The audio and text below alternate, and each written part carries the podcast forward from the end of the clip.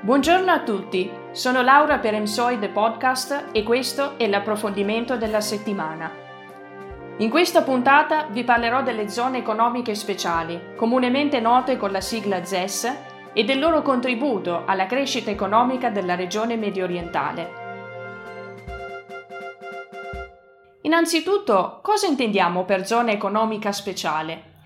È difficile dare una definizione univoca, data la duttilità delle ZES nell'adeguarsi alle specifiche necessità di sviluppo locali.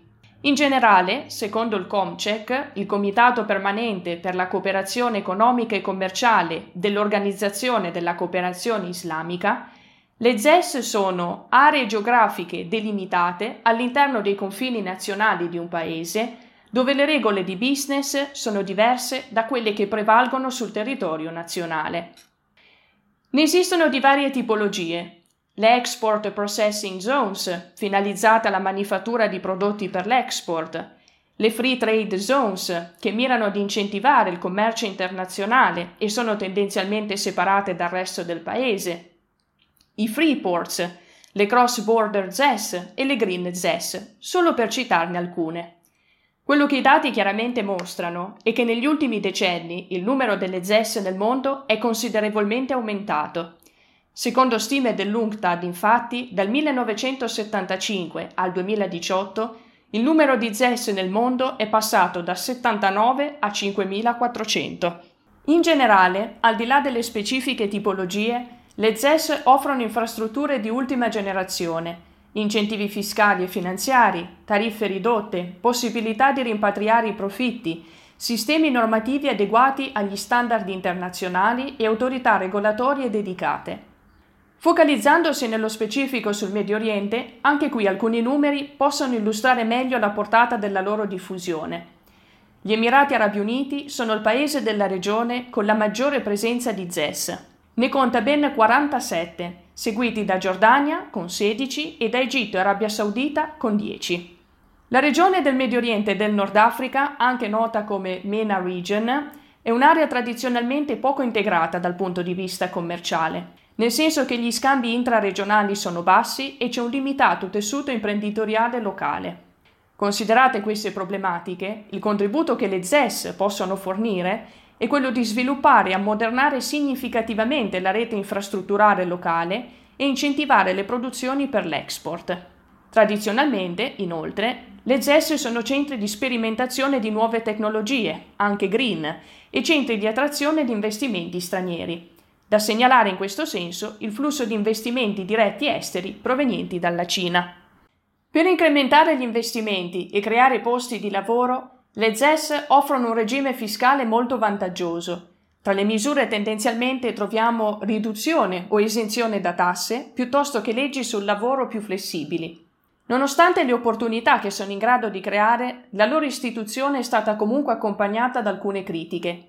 Secondo alcuni, infatti, le ZES finiscono per essere entità separate, poco collegate con le restanti parti del paese e con il tessuto sociale locale. In effetti, le ZES attirano investitori stranieri, grandi compagnie multinazionali, che finiscono per godere di una posizione privilegiata rispetto ai piccoli imprenditori locali.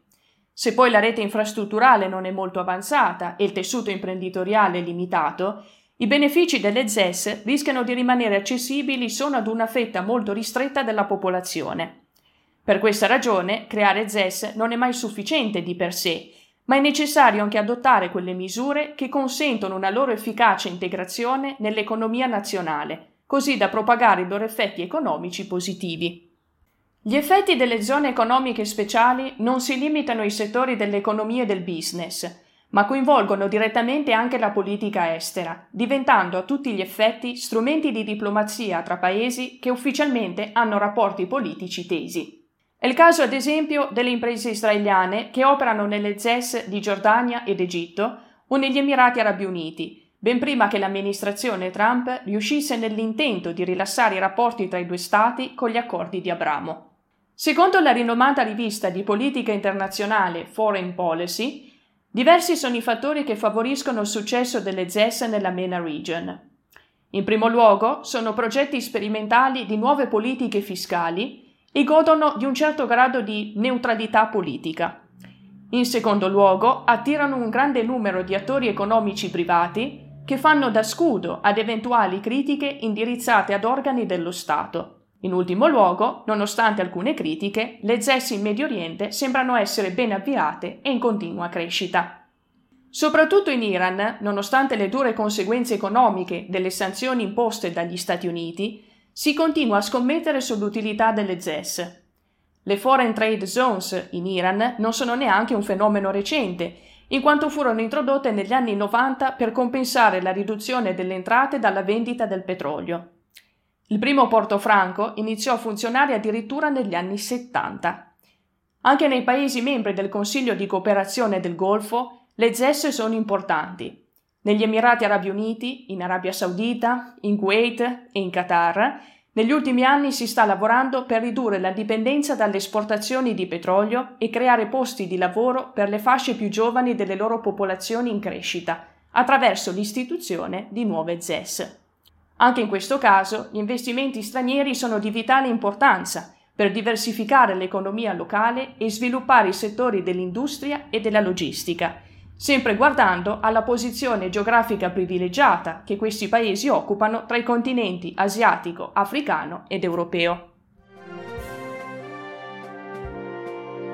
Siamo ormai giunti alla fine di questa puntata di MSOI The Podcast. Vi do appuntamento alla prossima settimana con un nuovo approfondimento.